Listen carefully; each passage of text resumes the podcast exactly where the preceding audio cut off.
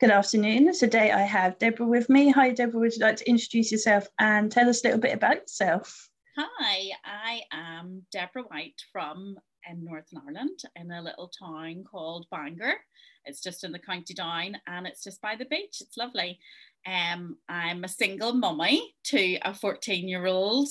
Um, I blinked and she became a teenager, so now I have a fourteen year old. Um, I'm also a mummy to Poppy, who is my Shih Tzu dog, who I just absolutely adore, I love. Um, I teach P five part time. So I'm in on a Monday and a Wednesday and a Thursday teaching. And um, on the other days, I do so many other things. I basically write teacher resources for um, teachers, and I am um, a freelance editor, developmental editor on Fiverr dot com, and um, I also do a little bit of ghostwriting for other authors, and I am now obviously writing my own books, which is just crazy. Uh, I don't know how that happened. Um, and I quite like to do watercolours and play the ukulele as well. So I'm always busy. It's my life's always hectic, so it's crazy. Crazy, crazy. Did you always know that you wanted to be a writer? Um. No, but um, in my family, we would have quite a lot of storytellers. So um, I have quite a big family. So we were always waiting for that little gap so that you could actually jump in and tell your little bit of information or your little bit of news. So um, yeah, whenever I started teaching then, um, I just realized I had a real knack to be spontaneous and to be able to just get up there and, and tell a random story in assemblies and so on in front of all these children. And from there then, Um, as a teacher, I started going, I really want to get books on certain topics and so on. So that's whenever I start writing them myself. So I did lots of little picture books for children. And my daughter, who is dyslexic, she's fourteen and she's dyslexic. She um, was quite inspired by books about fairies. So whenever she was she turned eleven, she just was too old for the fairy books that were out. So that's what started me writing my fairy journals. So I did a series of fairy books just to encourage her to read, because she used to drag a reading book over to me with tears in her eyes. Do I really have to read? So it was getting something that she liked. So I just based the main character on her. And um, of course, my main character then is dyslexic and has all her little traits. And of course, she goes into the fairy kingdom. And yeah, so I started writing those, didn't, was really writing them for her. And then um, I self-published those. And um, I think quite a few people came back to me and said, you know, your second book was a little bit dark. Would you ever think of maybe writing for adults? And I thought, right, okay, so um, that's whenever I wrote Seen and Not Heard. Um, I had been basically writing little uh, in a little notebook for about fourteen years before, and then it was just called White Sandals, that wee notebook, and then it became Seen and Not Heard whenever I came up with the idea of the narrator being a house. So, um, uh, so then all those wee Uh, pieces in that book became Seen and Not Heard. So I had sent that off to a few publishers, and um, one publisher came back. He was really interested. He wanted to see the full manuscript and so on. And um, in a conversation, he had asked me, what else am I writing? And um, I started telling him about the book I was writing, which was called No Rhyme No Reason. And he then said, I want that book. So I was sort of, oh, okay. So I ended up self-publishing Seen and Not Heard. And um, yeah, so I finished No Rhyme, No Reason, which is um, about a very cold-hearted female serial killer. So it's gone from the fairy journals to this crazy book um, for adults. And um, yeah, so I, I just love writing, maybe exploring the darker side, and um yeah and I really enjoyed writing them, and uh I'm just surprised that this has all just happened, that I'm doing this now. It's crazy. So yeah, do you have a favourite character you've written so far? Um, well, I'll have to say Ivy, who is in the fairy journals, because that's after my daughter. Um, now that I've um, written Seen and Not Heard, uh, then we have Molly, who is also dyslexic, so it's sort of my daughter growing up. Um, yeah, um, obviously in Seen and Not Heard, with the second narrator being the house, it was the hardest It was the hardest part to write because I was so restricted because I'm a house. So um, yeah, so I'm I always end up going back and reading those pieces, and yeah, I do think that um, I, if I had to pick from the three main narrators, I would have to pick Ivy because that was what started me off, and also she gets to see the fairies, so it's great. Um, out of all the books you've written so far, what's been the most fun scene you've written, and what's been the most difficult? Obviously, without spoilers. Okay. Um, I think whenever uh, the most fun scene would be um, going into, there's an, in the fairy journals, there's an actual place called Wildflower Meadow, and it's in Crawfordsburn Country Park. It's beautiful, and there's a um, Wildflower Meadow is this wee area off from the the park. It's well, it's inside the park, but it's sort of way you have to walk quite far to go to it. And um, I think it was so fun going there and sort of picturing the fairies, because I wanted every so if a child ever went to Wildflower Meadow in Northern Ireland and saw, you know, the the area, then it would be true to the book. So I just did. Um, just getting down to the fairy size, and you know, could I actually how would I climb up to that up that bench and and so on. So that was fun, and it was fun just taking that walk and realizing how would I get on a train from here as a fairy and so on. So I really enjoyed that. So um then you asked, what was the other question? It was what the most was, difficult the most difficult one for me would have to be hands down the scene in Seen and Not Heard where I was writing about the little mouse that comes into the house. So I'm actually petrified of mice. So um, my uncle, Sammy, whenever he was alive, he used to always say to me, always look at things from different point of view, you know, don't always just go from what you see. So um, I just decided I'm going to write about my fear in the book. And I had the house being horrified that a mouse was coming in to the house, and it was leaving, you know, the droppings everywhere and so on. And then obviously the house has a real connection with um children, so once the mouse had the babies up in the attic, um then um the house really warms to it and loves the little the little mouse. So um that was hard for me because I had to do research on mice and babies and so on, and really that was cringy for me because I really do have a real mad phobia. Mm-hmm. So it was horrible. um yes so it was funny because with that one I got the most um feedback from better readers um coming back to me saying, could could you not have killed the mouse in a nicer way, you know, maybe through poison or so on. I said, if there's a mouse in your house, you're going to get it out. So um, they were like, oh, right enough. You know, if it was in their house, it was different. But because of the way it was written, I think they actually felt sorry for the for the little mouse as well. So I managed to do it. yeah. yeah. I didn't think I was scared of mice until we had one in our house that we had to try and get rid of. And my mum and I turned into the biggest girls that you've ever seen, squealing okay. if it touched us, and it was just ridiculous. Like, we'd grown adults, what is wrong with us? That was me. Yeah. Oh, it's embarrassing, but it worked. We got rid of it eventually. Um, apart from using your daughter as inspiration, do you hide any other secret jokes or messages in your books? Um, well, from the beginning, um, I met this guy on Facebook called Rick Barnes, and he's he's an author. And um, throughout both our books, whenever he's writing, whenever I'm writing, we always make reference to each other's books. because we've been doing, you know, we read for each other, and, you know, I would do an edit on his and he would do an edit on mine, and we would subtly mention each other. So I think that's quite sweet.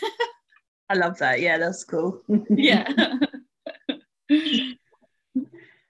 Um, when you are editing your books, what's the most overused word or phrase? Oh, that. The word that. I use it everywhere. Um, so I just wait to the end of my first draft, and then that's the first thing that I try and remove as many as possible from my manuscript. And then I tell other people for you off for using it whenever I'm doing developmental edits. Don't use it, don't use it. But I use it, so yeah.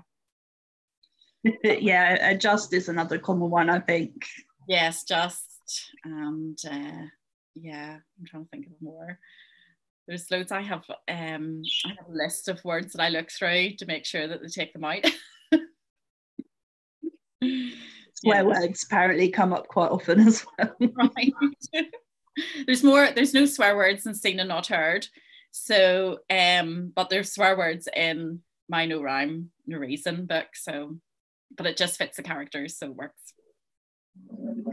Yeah, unfortunately, people do swear, so there's no point not yeah. putting them in. Absolutely. um, do you have any preference for the sort of younger books or the, the older ones when you write? Um, I must say, and if any of my P fives watch this, it's going to have to be the adult books now. I just feel so uh, inspired, and I and I do think that whenever I'm writing, you know, psychological thrillers, that um, I can write them faster. Um, one thing that I'm not good at is romance. I had a romance in Seen and Not Heard, and it took me four weeks to do one scene in a coffee shop, and I could murder somebody in ten minutes in, in all my other books. So um, yeah. Um, I'm not good at romance, but I would be definitely leaning towards the psychological thrillers. And apart from mice and their babies, what's the most interesting thing you found while researching your books? Oh, it would have to be the folklore um, for my fairy journals. Um, whenever um, I used to go to my um, aunt and uncle's caravan, um, my aunt used to absolutely petrify all of us by just telling us stories about the banshees and about um, the fairies. And, um, and whenever, before I actually looked it up, um, I was going, did she just make this all up in her head? Where did she get these stories from? And now I look back and go, why would you tell a seven-year-old such scary stories? But so they always stuck in my head, but I always thought it was just the imagination of my aunt. And whenever I did research on it, I was going, oh my, this is all folklore. So it was amazing. So there was so many things that I remember her telling me, and it was going into my books. And then I was looking it up and I was going, wow, this is this is absolutely brilliant, because um, a lot of people believe in this. Even, you know, adults still believe in this today in, in Northern Ireland. So um, it was perfect. And there was lots of other things that I found out as well. You know, even doing research, just talking to people, you know, what did you believe about the fairies? Um, my granddad had a farm um, just outside Ballymena. And so it was all country lanes and, and going across fields and so on. So um, as a child, I mean, I was convinced I was going to see fairies everywhere. Uh, so, um, and I think, you know, talking to people who have grown up with people talking about fairies is just, it's so interesting, and just plugging those into the books just makes it so much more interesting. So yeah, I've enjoyed the research, definitely.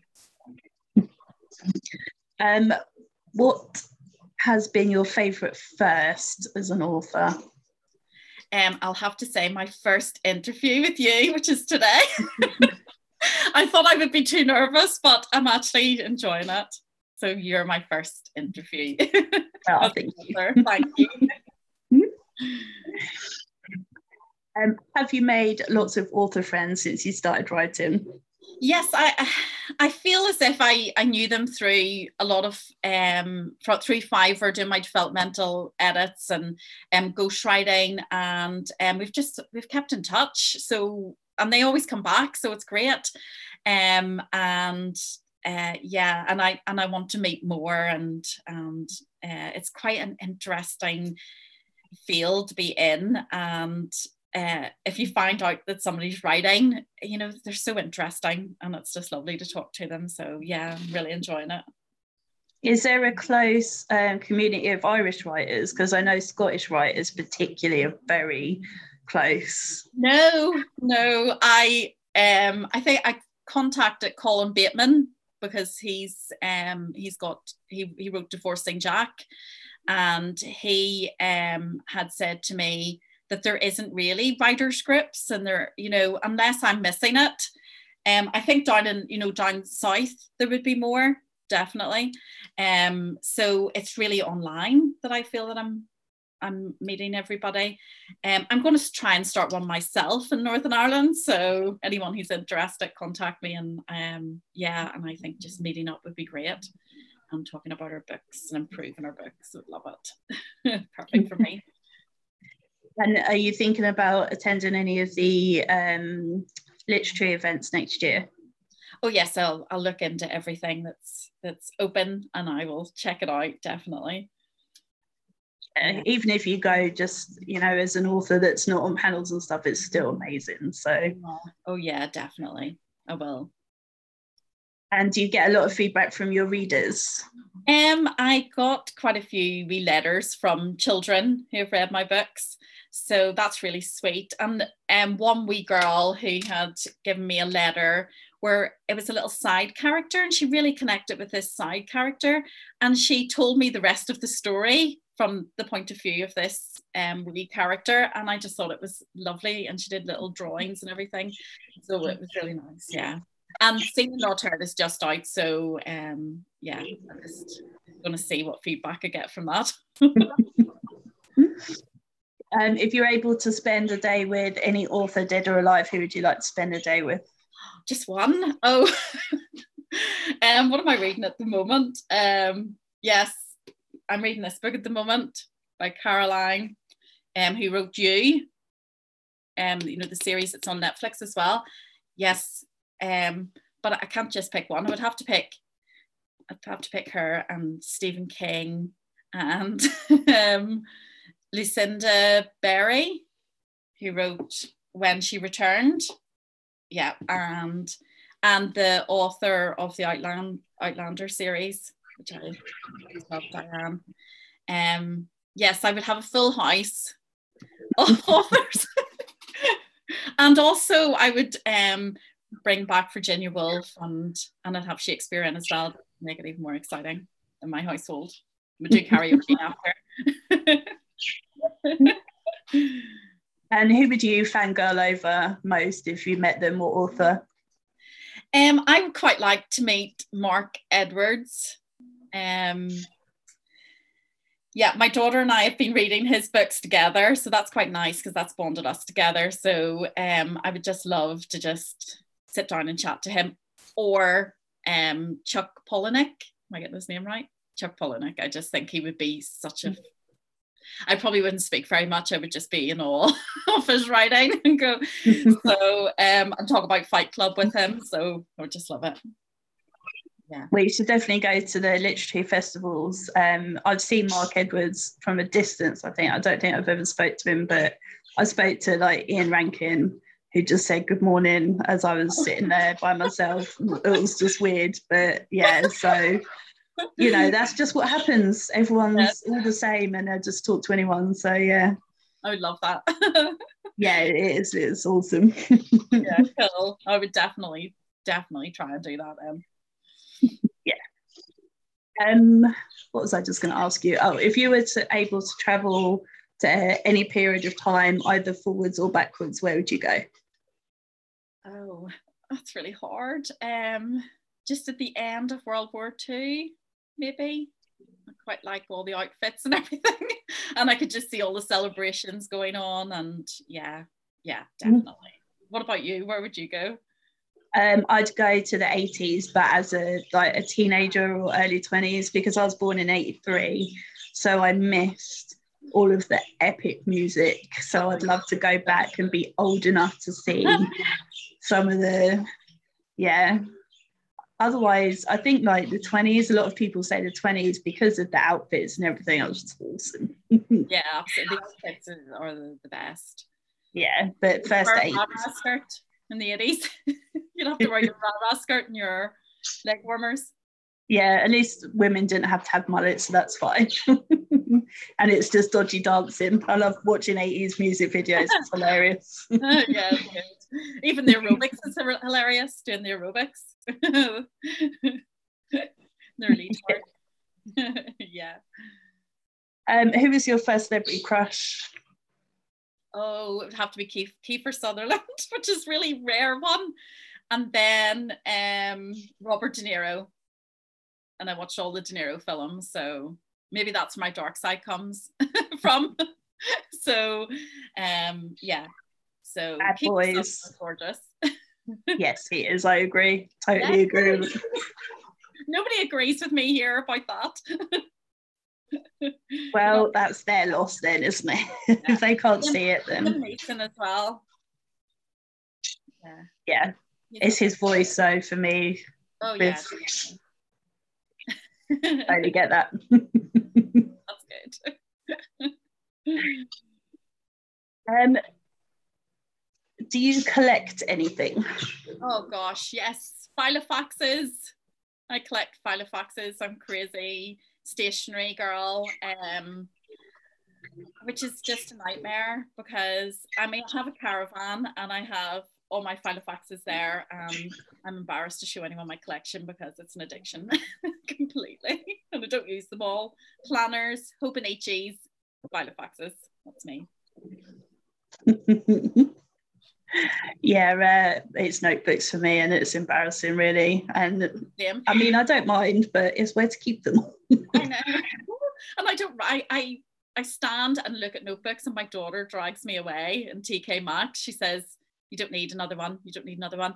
And I'm always looking for, I don't like if, I don't like them if they're lined, I like them blank um, or with dots. So so I'm flicking through them all. I'm going, I don't need these. I've got about fifty at home, I don't need them.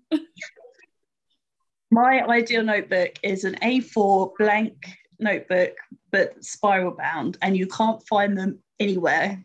Oh, lovely. Yeah. Yeah, this is the dream for me. I need to get out more, I think. Yes, I understand the dream, which is worrying. Yeah. Yeah. Oh, it's, yeah, it's very... My, um, I go places with my autistic friend and it's like, you're going to buy a notebook? I'm like, maybe. Even he knows, he's picked up. Oh. Yeah, he's picked up quickly. Oh, my daughter hates the area in the in the shop. I'm either looking at books or around at the stationery area, and she's just going, "Oh, mom, please, I love you here." Well, it's terrible. So I can restrict myself. Yeah, I know it's quite an expensive hobby tab, isn't it? Terrible, terrible. And pens as well. I like pens, Pen, pens that are glittery, and yeah. Yeah, totally get that too. Um, if you were able to visit any country, where would you be your first choice? Um, I would like to go to America and visit my author friend Rick Barnes. So I'd like to see him. And then he lives quite close to Stephen King. So just pop round to Stephen King's house just to get a photograph outside his gates. So America, I've never been to America. Have you been? I've been to Florida twice. Oh wow. Yeah, and it it was amazing. Um, I want to go to New York, that's top of my list. Oh yes, lots of people say that. I don't mind yeah. anything, just so I've stepped in America. Yeah. It was um it was so clean and people were so friendly. And as soon as they realised you were British, that was it. They loved you. They love our accents. Yeah. So, and it's so weird. You walk into a shop and you hear a good morning or something. And you're like looking around like, where did that come from? But every shop, you know, it's not a one-off. It is, it really was something else. Oh, wow. I can't wait. That's what yeah. I'll love my next trip, I think. Yeah, totally worth it. Yeah, absolutely. So different. Where would you go? Um, Rome. room? I've never been either, and that's, yeah, that would be first, I think. Yeah. Wow. Yeah. Yeah. Yeah, I want to go. I mean, I want to go everywhere, to be honest. I want to see it all, but yeah, Rome, I think, would be my first choice. Right. Yeah. You have to fulfill these dreams, Donna. I know, I know, yeah. I just need to get rich first somehow. Yeah, that would be helpful. I mean, I've I, I can't complain. I've been to quite a few places, so like I've been to Egypt. Wow. And Florida as well. So yeah, it's not, not terrible. Yeah. Yeah, I can't complain. um, so um you said what you're working on at the moment, so do you know what's coming next for you?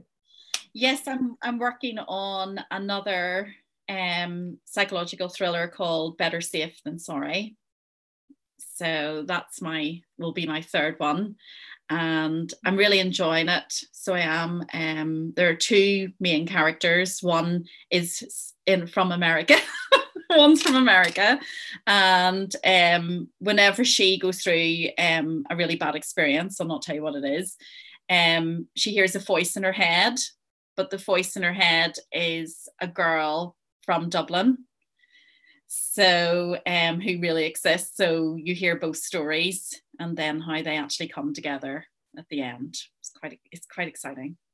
That sounds amazing. Yeah, it's good.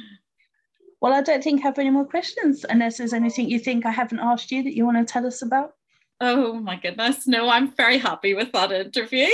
That's been my first interview. Thank you very much, Donna. I really appreciate it. You're welcome. Well, just before we go, do you want to just tell everyone where they can find out more about you and where well, they can get your books from? Well, I have a website. It's w w w dot author deborah white dot com. And um, my books Seen and Not Heard and my fairy journals are on Amazon at the moment, so and hopefully No Rhyme No Reason will be coming out either at Christmas time or in this just at the summer, so it just depends how quickly we go through this edit, so that's very exciting. But it was lovely to talk to you. Thank you, you for having me on. Pleasure, anytime.